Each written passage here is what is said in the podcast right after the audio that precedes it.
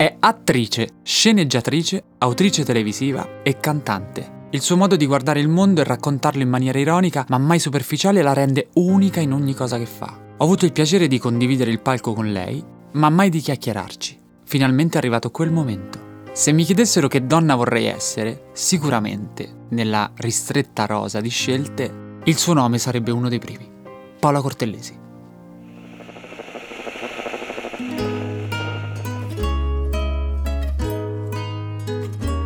Vi chiederete perché dei podcast di Marco Mengoni e soprattutto perché si chiamano Riff.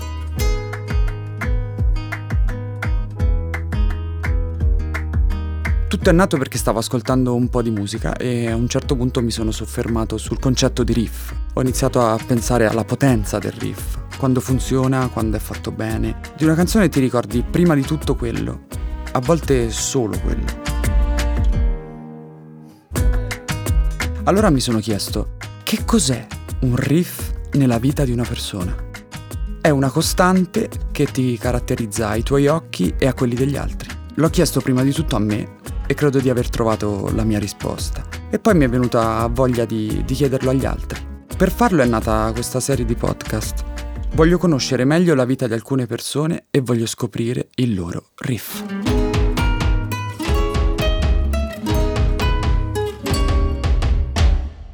Non so se questa mattina sono veramente pronto a fare questa intervista. Già mi emoziono spesso e eh, volentieri. Oggi sicuramente mi emozionerò ancora di più perché ho l'onore oh. di avere qui una donna incredibile, un'artista meravigliosa che è Paola Cortelesi. Mamma buongiorno. Mia, grazie, buongiorno. No, volevo fare ancora di più. Che eh. bello, no, sarebbe stato troppo. Però poi, tipo... poi, poi farò un intro, capito, con rullo di tamburi.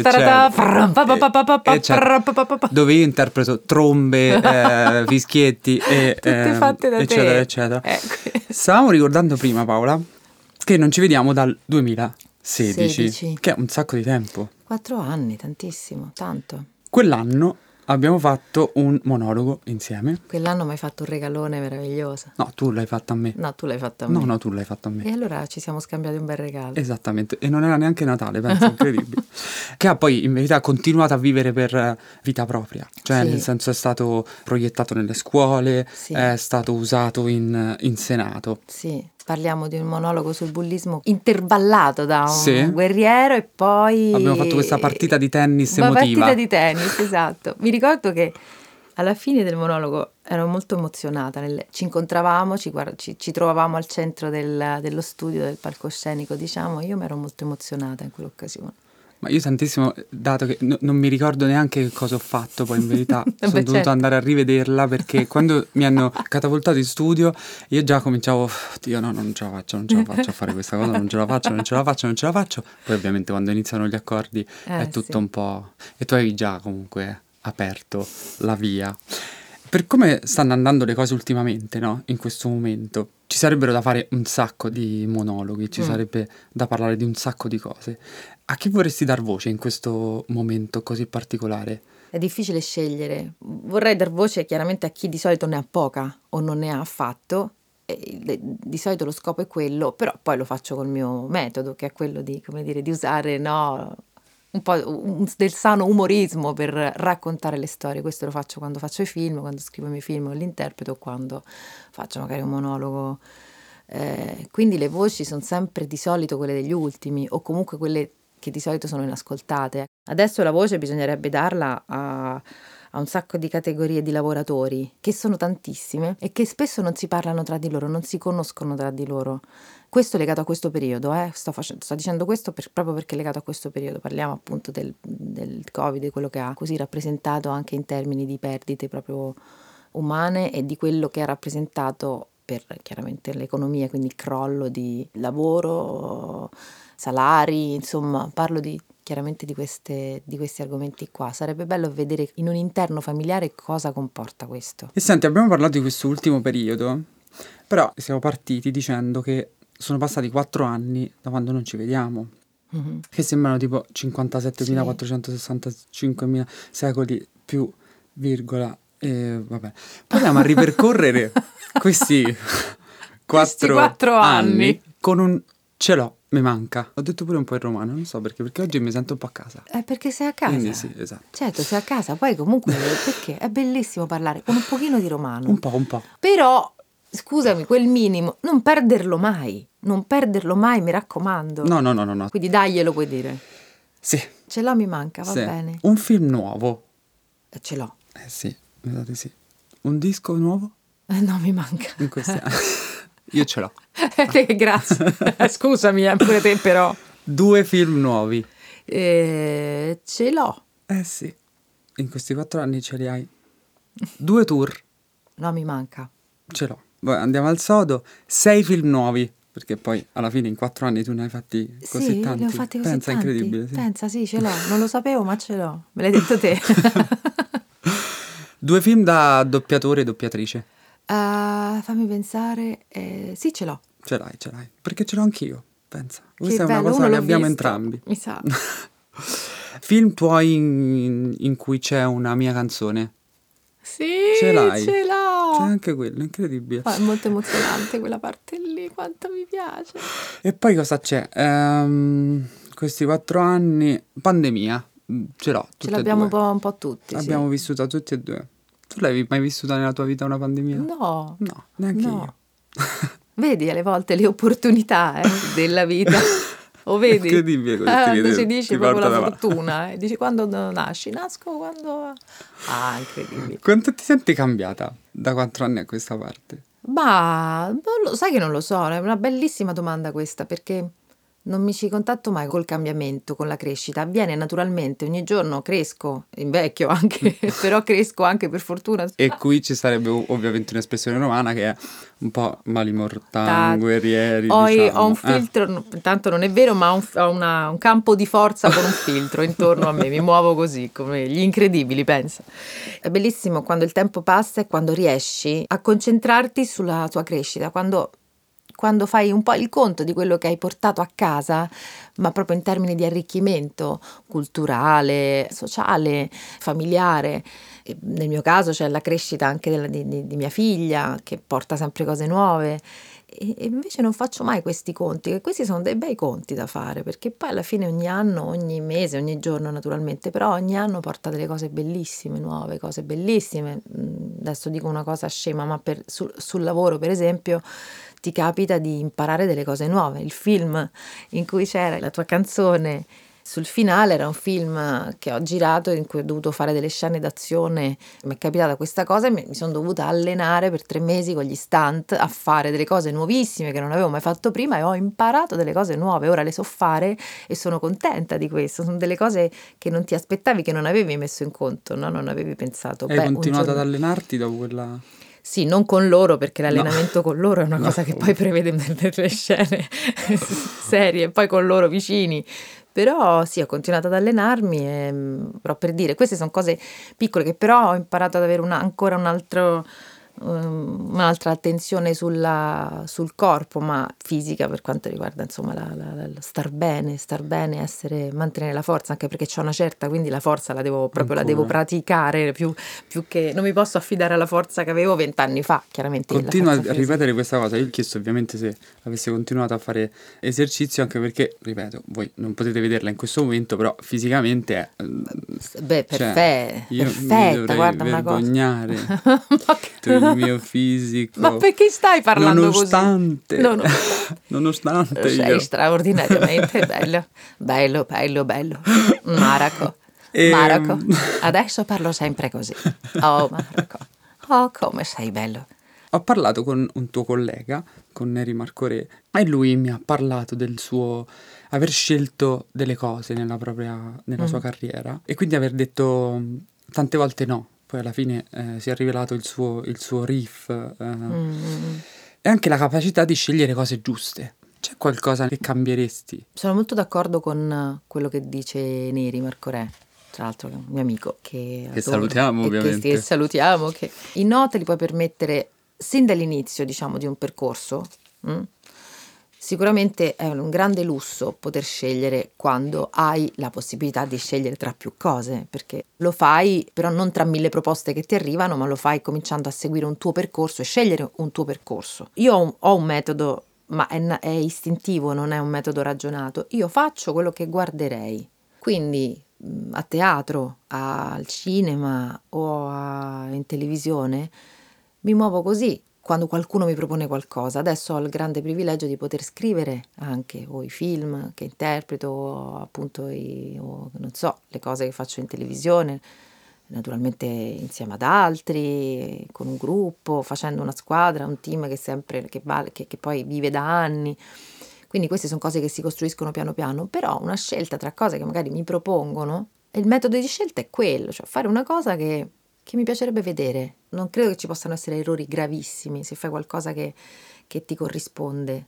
Eh, magari una cosa può essere, quelle sono capitate mille volte, non, non, non, riuscita, non come avresti voluto, però pentirsi, no, non mi è mai capitato di pentirmi proprio tanto di qualcosa che ho fatto. È su qualcosa che ti corrisponde. Mm. Cioè, voglio fermare su questo, nel senso che tu cambi modi, ruoli, cioè sei mm. una cosa diversa ogni volta, quasi. No? È il mio lavoro. Esattamente. È, è, appunto per questo, cioè, come si fa a restare fedeli a se stessi pur essendo qualsiasi cosa? Perché io non devo interpretare mai me stessa, io non, non devo mai essere me stessa. Quando un sacco di volte capita che per, magari per farti un complimento, magari quando facevo più televisione, qualcuno mi dicesse per strada, ma è un complimento carino, è già che forte che sei proprio come ti vedo in televisione.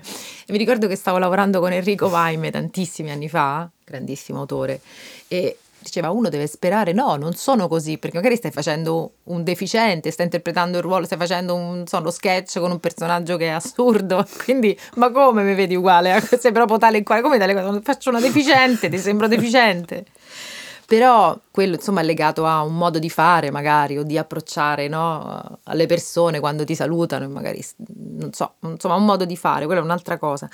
Però il mio mestiere invece è proprio, è proprio un altro, interpretare dei ruoli e i ruoli hanno vari registri, i ruoli possono essere o raccontare delle storie, possono essere devono essere diversi. Per fare questo mestiere e fare sempre lo stesso ruolo, quindi lavorare solo con un registro, solo drammatico, solo comico, parlare solo di certi argomenti, sarebbe stato una, un paradosso. Se fai l'attore o appunto o lo sceneggiatore, lo fai per, per raccontare più cose, e quindi ti cali in tanti personaggi che non sono mai me, anche quando mi somigliano. Comunque c'è qualcos'altro e lì, e lì ti diverti, ti diverti a fare qualcosa che anche se non è lontano da te è altro da te e quella è la cosa divertente di questo mestiere, il motivo per cui riesco a fare questo mestiere con, ancora con tanta passione, proprio perché mi piace cambiare continuamente, che è una cosa che però ecco è dovrebbe essere così naturale perché sceglie questo. Infatti la dinamica è una scienza, ma appartiene anche al mondo dell'arte, non solo al mondo della, eh della sì. matematica.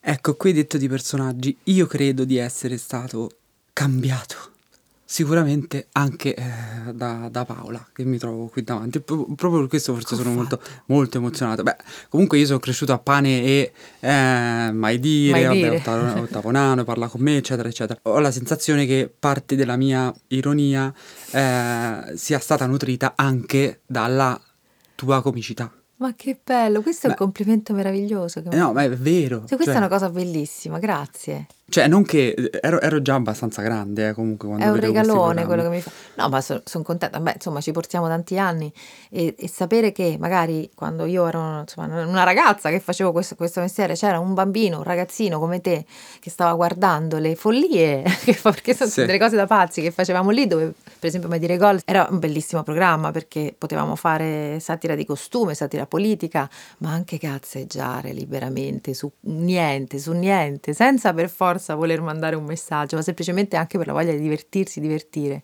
E quella è una cosa che bisogna, sai che è una cosa che bisogna praticare. L'idea che tu, bambino, volessi praticare, potessi praticare questa cosa, no? guardando le, le cavolate che facevamo noi, quelle più serie, quelle più profonde, quelle meno profonde, ma questa è una cosa bellissima perché dà un senso al mestiere che fai, quindi questa cosa che dici dà proprio un senso profondo a... Ma io parlo per me, ma parlo credo un po' per tutta la mia generazione, perché comunque eh. ad un certo punto, eh, almeno andando a scuola, cioè non si parlava d'altro. C'erano quei programmi che cambiavano proprio completamente le giornate a, a, scuola. E quindi da questo ti dico, ho appena detto che tu sei stato un po' un modello, no? di riferimento. Ci sono stati dei modelli di riferimento oh, certo. o dei mentori che ti hanno ancora di più fatto prendere anche coscienza e consapevolezza anche di quello che eri tu? Ma stai scherzando? Di quello che sei. Ma ci sono sempre, servono sempre i modelli. Mi sono appassionata al cinema perché mio papà mi faceva vedere, sai, de- una volta d'estate su Rai 3 alle due del pomeriggio a luglio mandavano i, i, vecchi film e io ero lì che mi ce guardavo, ce l'hai? Io guardavo Risate di gioia di Monicelli, Anna, l'unico film con Anna Magnani bionda e, e Totò. Ci riguardavamo mh, mm, i film di Scolla, di Cominci, insomma dei grandi maestri della commedia all'italiana. Io capivo che pur essendo una bambina all'epoca, no? magari che ne so, avevo 12 anni, poi 15 anni, una ragazzina, mi ero proprio attratta da questi film che se ci pensi bianco e nero, al pomeriggio. Eh... Sì, poi magari d'estate 40 gradi, un po' sì, cicale. Però, cicale cioè... fuori. però... immagine e tu stavi a vedere un film in bianco e nero sì perché ridevo come una scema vedevo i soliti ignoti ridevo come una pazza mi divertivano queste cose e quindi tu ti crei dei modelli tu capisci che c'è un tipo di umorismo che ti piace. Poi guardavo mm, Frankenstein Jr. e capivo che quell'umorismo mi piaceva. Poi vedevo Woody Allen nel dormiglione e capivo, ah, questo è l'umorismo che mi piace. Comunque ridere delle cose, sorridere di alcune cose o anche commuovermi per altri film che invece magari portavano più a quello.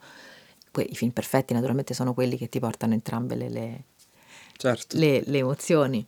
Per me il film perfetto porta tutte e due. Però ecco, capivo, lì ho cominciato a capire che quella era, non sapevo già che avrei voluto fare quel mestiere lì, però capivo che quella cosa era una cosa bella, sicuramente da guardare, da ammirare. Poi andavo a teatro e mi piaceva, insomma, piano piano degli elementi, se non lo capisci sei proprio deficiente, cioè, se non lo capisci sei scema. E quindi piano piano ho capito che, che, quella era la cosa che mi piaceva. I modelli, noi in Italia, proprio se uno vuole fare l'attore, i modelli di ispirazione ne hai perché abbiamo eh, avuto degli attori, e abbiamo degli attori pazzeschi, no? Le grandi attrici, insomma, Franca Valeri, o... così come nel teatro, quando andavo a vedere Gigi Proietti, nel caso di Gigi, visto che insomma l'abbiamo perso da poco, il sentimento è proprio quello della gratitudine, no? Perché nel mio caso poi ho avuto, per fortuna, nella vita la, la, la, fortuna di conoscerlo e frequentarlo, che è ancora un altro regalo, ma comunque pensi di conoscere una persona che ti piace, un uomo che ti piace, una, un artista che ti piace perché racconta parte di te. Questo succede con qualunque forma culturale e artistica, succede con la narrativa. Se tu leggi un bel libro, quel libro parla anche un po' di te. Tu pensi, ma queste cose le ho provate anch'io. No, è un linguaggio universale che tocca anche le tue corde. E io penso che queste sensazioni siano quelle che poi, nonostante una timidezza cronica che avevo da ragazza e nonostante le molte resistenze, anche il fatto che, almeno lì dove vivevo io nella fa- o nella famiglia dove, dove, ero io, che è una famiglia normalissima e, e bella, che la, mia, che la mia fortuna, però fosse strano dire io un giorno vorrei fare questo, ma anche i miei compagni di classe, proprio non era contemplato quasi non mi permettevo di pensarlo, ma già ce l'avevo dentro. Mi ha già bruciato metà delle domande, però ero talmente tanto rapito che non potevo assolutamente bloccare questo flusso sturmundrang di... Sturmundrang! di emozioni.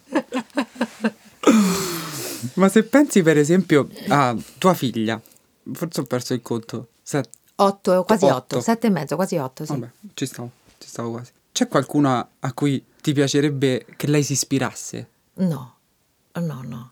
Lei è unica, lo siamo tutti, quindi spero che, che qualcuno la ispiri a fare delle grandi cose per se stessa, per il suo paese, per dire, spero che diventi, non so, una chiaramente no? qualcuno che fa, faccia qualcosa di memorabile, bello e grande che per gli altri, non so, no? ti immagini sempre, che, speri sempre che la sua vita possa essere utile anche agli altri, che è la cosa più bella che tu possa lasciare no? in una vita a disposizione.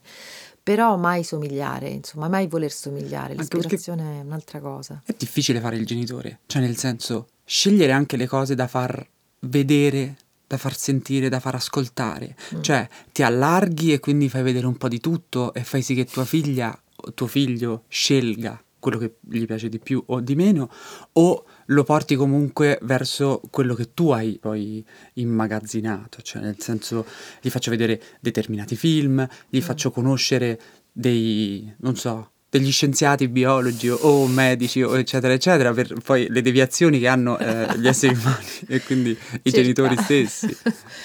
Ma guarda, sono un po' tutte e due le cose perché però i figli ti sorprendono sempre, nel senso che sicuramente quello che, che vuoi dare loro è quello che pensi sia giusto. Quindi lavori sulla cosa migliore, cercando di non sbagliare, sbagli sempre, si sbaglia sempre, prendi delle toppe incredibili anche migliore, con le migliori intenzioni. Però chiaramente la cosa che almeno io, noi eh, tendiamo a fare in casa è darle sicuramente proteggerla in questo momento, in questo periodo storico, proteggerla da una uh, sollecitazione costante di immagini velocissime che le, dire, le, suggeriscono un gioco, le suggeriscono qualcosa. Lei invece per esempio è molto creativa. Poi le suggerisci di vedere delle cose, anche per esempio per i film, le suggerisci dei film perché sai che, non so, io so per esempio che mi hanno molto divertito da piccolina, oppure li vediamo insieme perché sai che un bambino può vederle e li vede insieme per dire, o determinate letture. Poi però vedi che loro scelgono, prendono una loro strada. Per esempio la mia sceglie con... Uh, ha un bel senso dell'umorismo, a me questo mi piace molto, sono felicissima di questo, eh, probabilmente. e, e questa cosa mi piace moltissimo. Lei sceglie, tu sicuramente puoi darle un indirizzo, puoi farla addormentare o puoi farle ascoltare un certo tipo di musica. Mi piace che lei ascolti i cantautori che piacciono a noi e mi fa piacere che lei sappia memoria futura di, di Dalla, perché è una canzone che noi ascoltiamo, che ci piace, che non è probabilmente consigliata negli ascolti dei bambini nelle filastrocche, consigliata ai bambini, ma io credo che conoscere Futura la renda più, più ricca. Noi le, semplicemente le abbiamo detto impara a memoria questa canzone, l'abbiamo ascoltata insieme a lei, a lei è piaciuta, ha voluto riascoltarla e la riascolta. Succede. Beh, però questo è molto importante, anche Vabbè. perché comunque io mi confronto delle volte con dei, dei ragazzi più giovani di me che magari hanno 19 anni e 20 anni e non sanno chi è Battisti, eh, no. non sanno chi è Dalla. È stranissimo questo, ma si tolgono Addirittura non sanno chi è Michael Jackson, cioè per eh, dirti. È vero, mamma mia che cosa. E quindi questa cosa è molto importante questa cosa forse è data anche un po' sicuramente dall'educazione, quindi da tutto quello che riguarda pedagogia, eccetera, eccetera, e dai genitori, da chi poi un po' cresce questi figli, cioè gli input che gli si sì. danno, no? Perché ormai si trovano talmente tante cose con la facilità con le quali mm. si trovano che poi forse ti, pe- cioè, ti perdi le cose più... quelle che fanno parte poi della tua cultura e quelle che fanno parte poi del, dell'essere umano in, in, sé, perché io non potrei vivere in un mondo senza De André, cioè, fosse per me. Anche, ecco. anche la mia Lauretta, pensa, a otto anni quasi. Oh. per dire. Però mi piacerebbe sapere, dato che ho iniziato un, un percorso universitario, adesso mi, mi, sono rimesso a studiare, mi piacerebbe poi arrivare a capire quanto è biologico e di DNA l'ironia nel passaggio e quanto è poi familiarità, no? Mm. Vabbè, io non lo so, no, no, l'ho capita. L'ho capita. No, guarda, noi ci siamo, credo che noi ci siamo trasmessi una coglionella familiare diciamo costante. E io non so quanto il senso dell'umorismo, l'ironia eh, vengano, come dire, siano mh, mm, congeniti. Credo certamente che la pratica e l'abitudine, la pratica, l'abitudine a questo, l'educazione a questo, però non un'educazione forzata, non si può forzare no. l'ironia, quindi ce l'hai o non ce l'hai. In casa si pratica o no? In casa mia si praticava. Io con i miei due fratelli, mio fratello e mia sorella, con mio padre soprattutto, era una, una costante, era un gioco costante, era un gioco che facevamo, era un gioco che facevamo e adesso lo apprezzo ancora di più perché sono genitore. Era un gioco che lui faceva anche per stemperare le situazioni magari di tensione che in una famiglia di cinque persone possono capitare, liti tra fratelli, eh, che ne so, anche discussioni tra genitori, tra adulti, no? Magari, o, o anche piccole, insomma, recriminazioni. Non hai fatto questo, mia mamma, che se quelle cose che succedono sempre, faccio tutto io dentro questa... Insomma, le cose che succedono in una famiglia, poi buttarla sul ridere eh, non significava togliere importanza all'argomento. Ma dare bene. proprio l'importanza giusta, forse. Sì, va bene, ho capito, godiamoci questa sì. giornata. Mi ricorda la saggezza popolare, riprendo tipo delle frasi di mia nonna, ogni tanto mi vengono in mente. I problemi sono altri. I problemi sono altri. I problemi sono altri. È vero, però, È i giusto. problemi sono altri. Cioè, se, avessi, se si avessi, potesse avere la lucidità di affrontare, ma anche sì, anche come dire, con la saggezza popolare, di poter affrontare delle situazioni di crisi. La crisi è sempre, no? Quando c'è uno scontro, c'è una crisi. E quella microcrisi di quel momento puoi decidere se percorrere una strada nera o se smorzare, smorzare come smorzi, le risate servono a quello. E quindi cerchiamo sempre di prendere la strada, quella tutta colorata, ragazzi. ci va bene, ci va bene. Se possibile su un unicorno. esatto. A cavallo di un unicorno. Non, gli unicorni sono là, sì, gli unicorni, cioè, avevo sì. dei, avevo dei problemi. Oh, C'è anche Rainbow Unicorn, sai, io ne so qualcosa perché avendo una regazzina, la regazzina gli piace l'unicorno. Ecco, Una volta, adesso, adesso, no. adesso che stai imitando un qualcosa. No, un no, qual... no, no, così un po' parlare. per caso, però ho preso un spunto da questo. Come si sceglie chi imitare? Te lo senti, ad... cioè nel senso ti arriva? No, ti arriva. Io non sono un imitatore professionista, nel senso che faccio più la parodia, nel senso che... Moli morta. Ma sì, no, le parodie... Aspetta, però è diverso, perché i, parodi... gli imitatori veri e propri Sì. sono quelli che li metti alla radio E sono identici. e sono identici.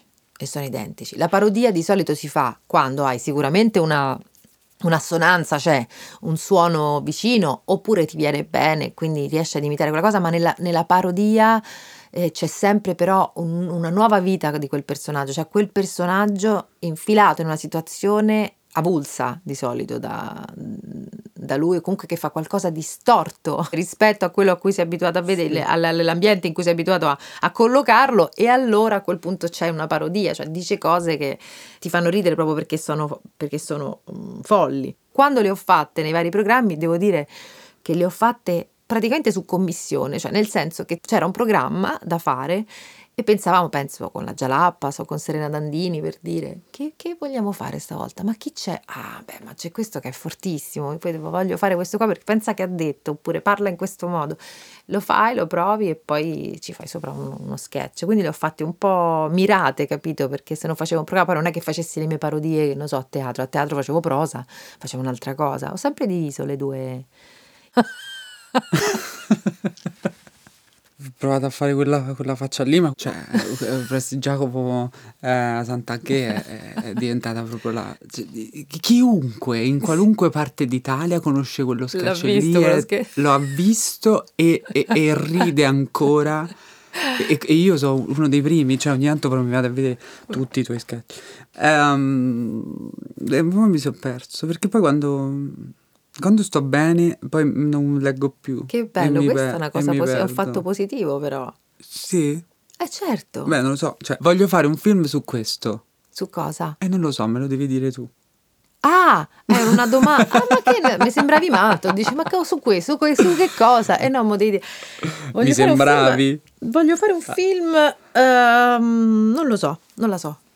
No, non lo so. Passa, Abbiamo, passo. sì, passa, passa. Passo, passo. E invece io penso che tanti miei colleghi, musicisti o cantanti, eccetera, o comunque chi scrive eh, musica, si ispiri spesso e volentieri a dei libri, a dei film, anche a delle opere di teatro. Ma un attore può essere ispirato da una canzone. Come no? Una canzone, una poesia, qualcosa che ti può ispirare, ti può ispirare quello che accade fuori da questa finestra, è tutto, tutto è fonte di ispirazione, dipende da quali, con quali occhi li guardi. Se ti impegni a cercare un'ispirazione non arriverà mai, credo, almeno cioè, non arrivano così. Ti arriva a un certo punto qualcosa, ti prende, cattura la tua attenzione perché in quel momento hai la- uno di quei momenti benedetti in cui la tua testa è mm, aperta a osservare, che è una cosa che non si fa spesso, no? Osservare. A me capita così, non è che dico adesso mi concentro e sono concentrata, adesso mi concentro per farmi ispirare da qualcosa, ti puoi concentrare perché devi eh, recitare, allora sì, ma l'ispirazione come non puoi darti l'appuntamento con l'ispirazione alle 16.30, insomma. Io ne ho uno A che ora c'hai l'ispirazione te oggi? Cioè, questa mattina alle 10 l'appuntamento con L'hai salta- l'ispirazione con saltato. Paola. L'hai Beh, saltato. no, perché comunque ho preso degli appunti, eh, comunque nel frattempo. Qua, Io quindi vorrei rub- poi leggerli. ruberò delle cose a te, non mi chiedere i diritti perché non te li darò, però se vedrai scritta una frase che hai detto tu in questa intervista sul mio pezzo, Ma che bello, non vedo l'ora. sarà... Ecco. Che bello, non vedo l'ora. Ma comunque pensavo a questa cosa perché dico, io ho scritto un pezzo che si chiama La casa su, no? Che è dedicato a Frida Kahlo. Dopo aver visto il film con Salma Hayek, ov- ovviamente avevo Sì. già letto dei libri, mi è... Cioè, ho detto, no, io devo. Cioè, Ah, devo farlo. Mm. Devo, fare, devo dedicare un, un- un pezzo a questo, a questo personaggio eh, incredibile. Dato che parliamo di film, come mai non hai ancora fatto il tuo grande esordio eh, perché continuo a rimandarlo. Lo alla devo regia. Fare, lo devo fare da anni l'esordio alla regia e, non, e continuo a rimandarlo, ma lo farò non presto. vuoi entrare in competizione? No. Perché a casa quello ti Già dice, ce n'è uno. Eh, già ce n'è uno, basta. No, no, no, anzi, mi aiuterebbe moltissimo perché ho suggerimento, ho dei suggerimenti, dai, me, lo da- me li darà, maledetto. Era uno scherzo, era uno scherzo, era uno scherzo, ovviamente. Una me li battuta. darà dei suggerimenti, quel maledetto. No, no, lo, de- lo devo fare da tanto tempo, e- però lo, lo- farò presto. Sai che io non mi sono mai prestato per un film, cioè nel senso non ho mai fatto l'attore, un- giusto per dire... mm, Cioè magari se c'hai un, pos- un posto nel film Ah, era lo un, farai. ah, era un sottile suggerimento. Cioè, volevi pia- piano piano. Questo- Ma sai, non l'avevo infila- colta questa cosa. Se ne può parlare. Perché ci arrivavo piano piano. Ne- le faremo sapere. No, mi hanno proposto delle volte tante cose Eh. e non ho mai accettato. Ma nel perché ruolo di te stesso, Marco Mengoni, cantante, eccetera. Delle volte in- nel ruolo, ruolo di me stesso e non... Non, non, Non volevi? Lo faccio già tutti... Capito? Eh, lo faccio già certo, sempre, tutti i perché giorni. farlo anche su, beh, vabbè, magari in una storia ci sta che cosa- uno, non so, è a vedere un tuo concerto o non so, adesso non è facile fare l'attore, non è facile Ma anche zero. interpretare se stessi eh, per, per, per finta. È un mestiere difficilissimo, il cinema soprattutto è una cosa difficilissima. Quello che le persone non sanno, sai, c'è sempre questa idea del cinema degli attori così, dei, vive- dei gran viveur. Arrivano, girano. Arrivano, due girano, ore hanno due fatto. ore e hanno fatto, invece no, Sì, cioè sì. ci, si sta anche 12, mm, se fai gli straordinari ci stai anche un sacco di tempo, poi c'è il tempo del trucco, che nel caso di un film, non so, con un trucco speciale, che dura come nel caso per esempio quando ho fatto un film sulla Befana, avevo un trucco speciale, un grande truccatore, Lorenzo Tamburini, di 5 ore, prima dell'orario di lavoro che sono 10 ore. Che conosco molto bene perché ha fatto il mio video con Giorgio. Sì, infatti lo sapevo, perché la gente pensa sempre a questi attori che sono così, fanno questa vita dissoluta, ecco, non c'è niente di più lontano nel caso in cui si lavori su un set e spesso le persone, magari chi viene a fare una comparsata così per, per un po' e non è abituato a questo mestiere, dice no, ma io non ci torno più, è una cosa, una cosa tremenda. Ma voi siete matti. Ma voi siete matti. No, no, ma lo capisco anche perché ho fatto un po' di doppiaggio e devo dire che il doppiaggio anche E eh, sei bravissimo è di una doppiaggio. pesantezza unica. Io arrivavo a casa e non sapevo neanche più come mi chiamavo dopo aver doppiato per 18 ore al giorno. Sei stato bravissimo Ehm, nel doppiaggio, mi sei piaciuto tanto. Mi sono divertito molto. Poi che sono stato bravo, grazie, non lo so. Non lo so se sono stato bravo. No, sei stato molto bravo. Però mi vorrei, mi do- vorrei mettere alla prova. Vabbè, comunque ha bypassato questa cosa. Io mi ero così umilmente concesso per un cameo nel suo, nel suo primo, primo film. Comunque sarà salvato su questo file. Lo certifichiamo ora, allora. Io ti dico che nel Adesso mio inizio a prossimo... studiare Adesso nel mio pro- recitazione. Tu? No, inizierò Adesso? No, adesso studio psicologia, però Ah. magari più avanti. Magari Sto più avanti. psicologia. Guarda che psicologia serve per studiare Eh, le recitazioni. so. Oh, poi ti servirà psicologia quando farai l'attore, è lì che serve, perché l'attore sano di mente non esiste, tu lo sai. no? Esattamente. Immagino anche un cantante. Ma io sono già messo bene, eh, appunto, appunto. Che di tuo già. Esatto. C'è già una tua, diciamo, un tuo bagaglio. Comunque, Eh, sì. volevo dirti, allora, ti sei, hai- ti sei proposto per un cameo nel mio primo film? Facendo provino, eh? cioè, Facciamo nel che senso, tutto agli- regolare.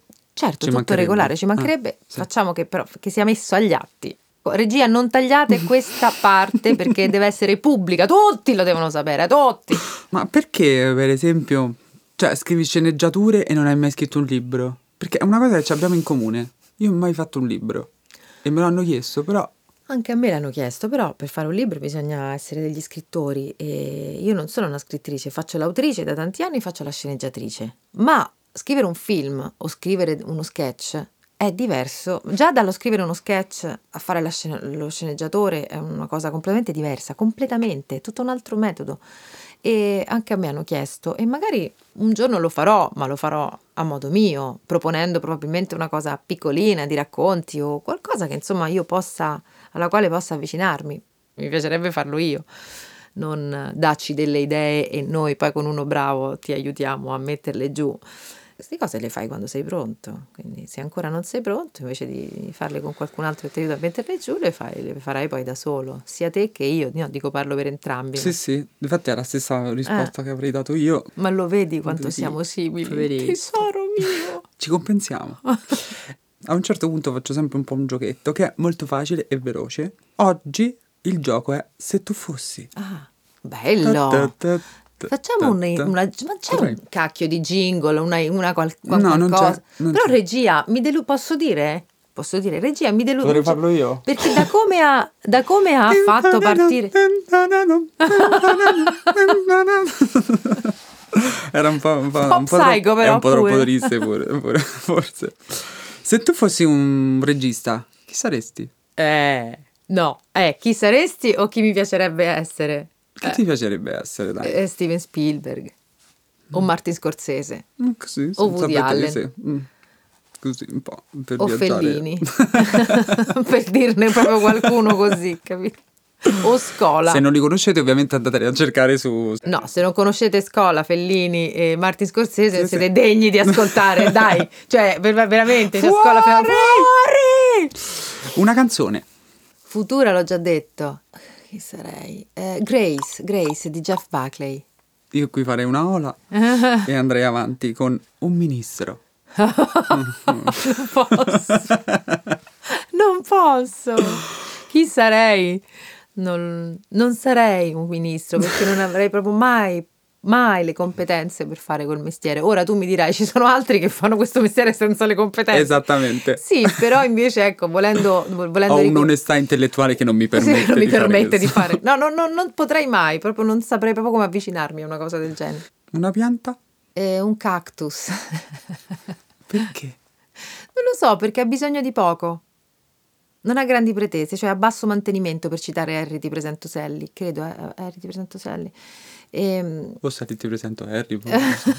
no, c'era una battuta che, no, che, era, che, descriveva le donne e gli uomini a basso mantenimento o ad alto mantenimento, che non riguarda soltanto come dire, una questione economica, ma eh, di pretese. Io non ho grandi pretese, basta poco per farmi, po- basta po- poca acquetta per farmi, per farmi contenta, non ho grandi fiori, diciamo, grandi come dire, non sfoggio grandissimi colori, come puoi vedere sono abbastanza monocromatica.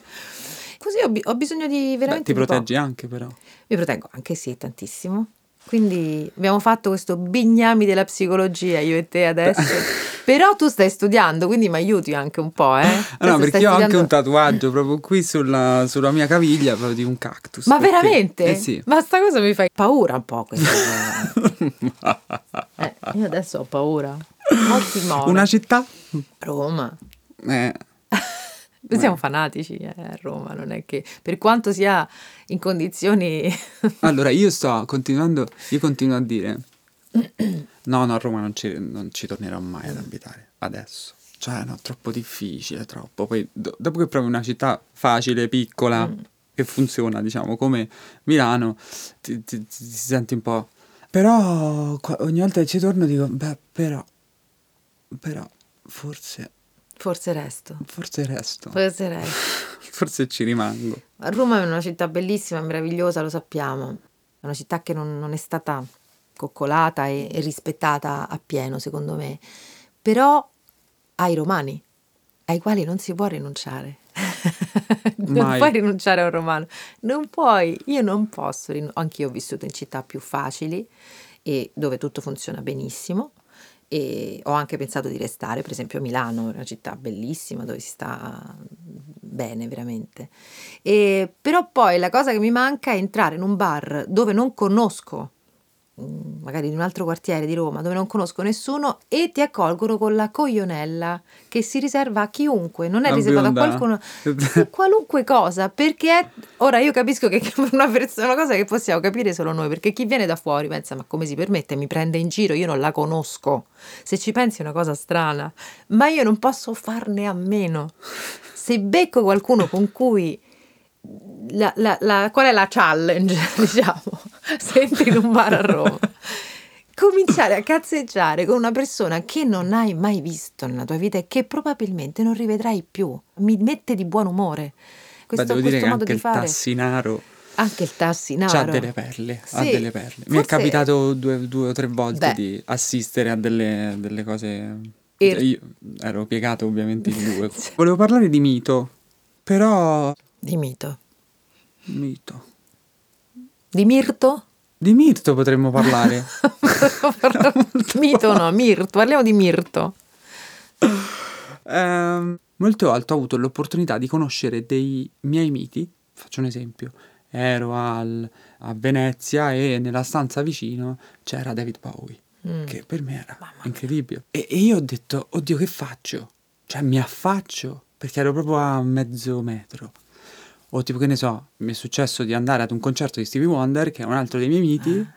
e mi hanno detto, guarda, Stevie è dietro, se vuoi lo andiamo a salutare. Sei andato? No. Perché? Perché io non voglio conoscere i miei miti. È Ma tu ce l'hai questo, questa paura? Io ho paura di conoscerli dal vivo. Hai paura che ti deludano?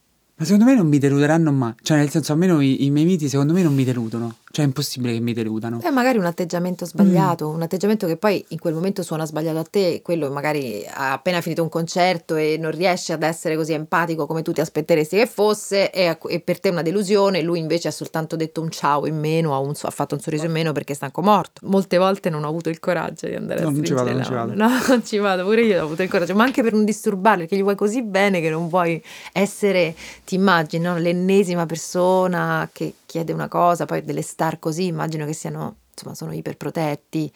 È anche naturale che, che lo siano perché verrebbero mangiati vivi da, dal pubblico per amore.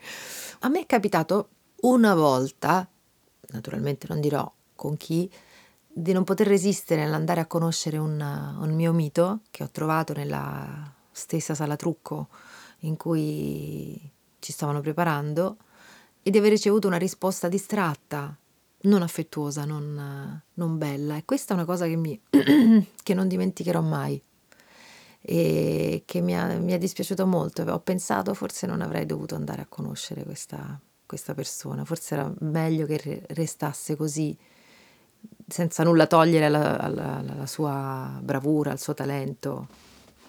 Però mi è capitata questa cosa che mi ha molto deluso Nell'altro, nell'altro 99% dei casi invece devo dire che ho trovato delle conferme bellissime. Diciamo un altro caso perché sennò dopo co- concludiamo questa chiacchiera con una cosa un po' brutta. Sì, un po' triste. Eh, beh, insomma, io ho conosciuto, mi ricordo che quando conoscevo come tutti i romani, ma con tutti gli italiani a memoria gli sketch dei, nei, uh, o i film di, di, Carlo Verdone.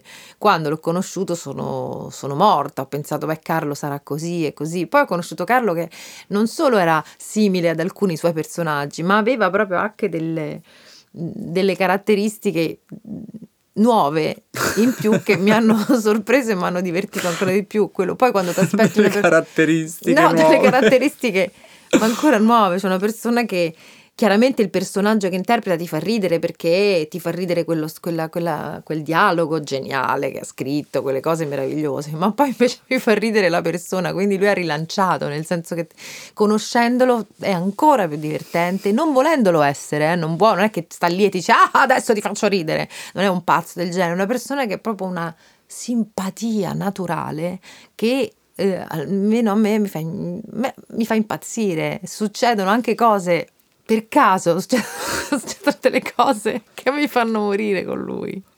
E poi a volte ci sono dei, degli aspetti proprio privati, ma che si possono raccontare, cioè nel senso lui quando mangia per dire si, si inzacchera sempre, se, se, se, ci troviamo a colazione al bar. Adesso purtroppo da tantissimo tempo non si può, ma mi capitava ed è una, è una costante che io sto lì che fa, penso tic, tic, lui c'ha il cornetto in mano, tic, ecco. tic. Ecco che se, mannaggia, ogni volta è però, che così lo so che sta per accadere e io rido, me la rido da sola, però sono delle cose di alcuni personaggi. Il grande privilegio è avere un'idea di qualcuno ed essere le, ed avere quel qualcuno come mito come mi era capitato per, quando vedevo i programmi della Jalappas, io ero una spettatrice dei programmi della Jalappas, prima c'erano Antonio Albanese, c'erano Aldo Giovanni e Giacomo, e poi ti capita di conoscerli, e poi ti capita di lavorarci costantemente e, e, e, e succede nella vita che diventino che tu diventi un loro collaboratore e succede che diventi la tua quotidianità. E prima erano dei tuoi miti. E non solo non ti hanno deluso, come al primo incontro da mito a conoscente, ma in più hanno, sono entrati a far parte della tua vita, come mi è successo appunto con Carlo quando abbiamo lavorato insieme, insomma, o nel vederci perché abitiamo vicini, come appunto è successo invece nel lavorare con la Jalapas. Mi aspettavo delle cose, ne ho trovate ancora di più. E poi adesso eh, è la mia storia, il mio percorso, mm, i miei amici. È strano come si trasformino alcune cose, cioè a volte un tuo, un tuo mito, un tuo un personaggio contemporaneo può diventare parte della tua vita e questo è, un, è il privilegio più grande che ti possa capitare nell'arco di una, di una vita, di una carriera. E con la chiusa, Carlo Verdoni, e come sempre diceva mia nonna, San Giuseppe Frittellaro, perché tutti quelli che poi si, si, si, si sporcano mangiando, mia nonna, madonna, sempre così, San Giuseppe Frittellaro, proprio tutte queste macchie, queste cose, eh, dobbiamo toglierla subito, immediatamente con acqua frizzante. Adesso andiamo. Tu eh, le sai a... queste cose dell'acqua frizzante? Cioè, tu sai come si tolgono quei rimedi della nonna, eh, le macchie? Per, sì, per forza. Nonna te l'ha detto? Certo. Eh. Si tramandano si da tramanda. generazione a generazione. e... Oralmente. esatto. Si tramandano oralmente. Ma secondo me anche scritte sono da qualche parte. Sì, in qualche, qualche quadernetto modo. di cosa per togliere. Il bicarbonato, l'aceto, quello. per pulita a peti per esempio, il... che ci vuole? Una bella spolveratura di bicarbonato eh. e poi, ma, ma nonna lo sa sicuramente. La cenere, le gomme, eh, sono tutte queste cose. Um, sì, sì, sì, le abbiamo tutte. Poi ci farò. Magari il libro sarà proprio su questo. Chi lo sa? questo, secondo me, io e te lo ce la facciamo a scriverlo. Secondo Marco. me sì. Ma pure piccolo, eh. cioè, mica che devi. Eh, 600 pagine di Odissea. No, cioè, una cosa piccola. Ci siamo promessi, allora, Faccio. ci hanno offerto un, di scrivere un libro entrambi. Allora, ci siamo ripromessi di fare un libro sul, diciamo, le, le, le, le, ricette, diciamo, ricette casalinghe su come smacchiare. Delle cose. Eh, smacchiare, la prendersi casa. cura, diciamo, della sì. casa, ecco. Quindi un po' di educazione domestica, ecco, sì. questa. E, e, quindi questo è un libro che noi possiamo fare. I Ho rimedi... anche delle chicche sulle piante. Ragazzi, abbiamo il libro. Ecco. Sì, sì, sì. Abbiamo, cioè, lo facciamo insieme, se poi lo facciamo a due.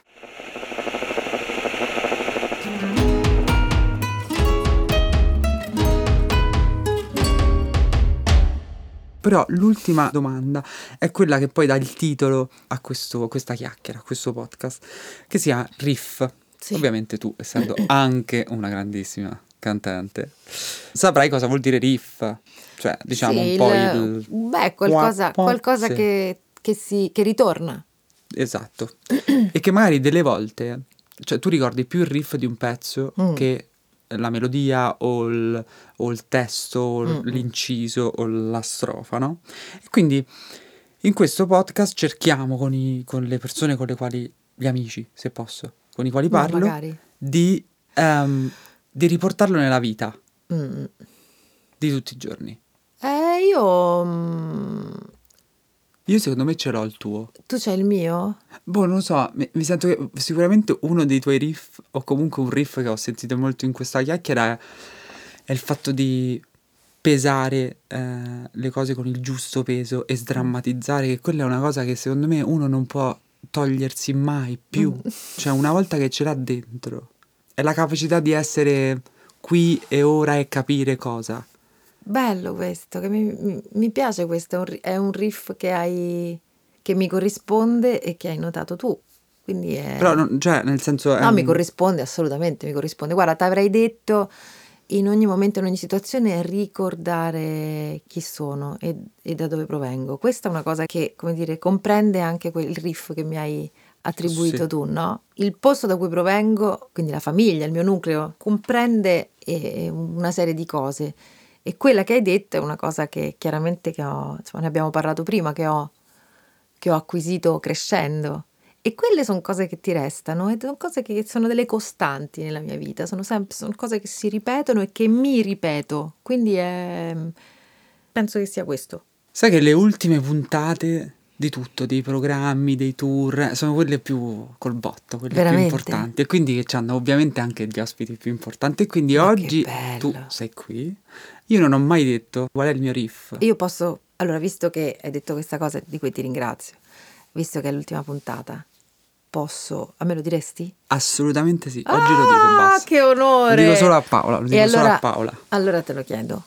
Marco Mengoni, qual è il tuo riff? Il mio riff è... Sai che non avrei mai detto che fosse... Beh, no, no, no, aspetta, aspetta, sì, sì, sì, l'avrei detto. L'avrei de... No, adesso che l'avrei detto. Un po'. effettivamente è, è la palissiano, cioè sì, eh, ho capito.